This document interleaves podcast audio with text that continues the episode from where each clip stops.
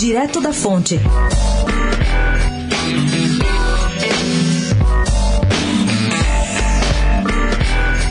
E o martelo finalmente foi batido.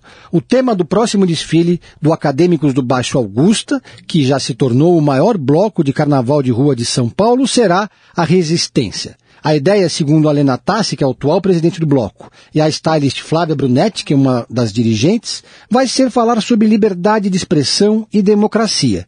Nada mais pertinente nesse momento. A ideia, segundo eles, é usar o símbolo do Star Wars, ou seja, o Darth Vader, para abordar esses dois temas. A dupla não nega que o Baixo Augusta seja um bloco ativista. Esse bloco, aliás, levou mais de 1 milhão de pessoas, segundo a PM, às ruas no carnaval passado. O Acadêmicos do Baixo Augusta não conta com dinheiro público, mas consegue arrecadar o suficiente para manter uma sede própria e levar para as ruas o maior e mais potente carro de som do carnaval paulistano. Pedro Venceslau, especial para a Rádio Dourado, direto da fonte.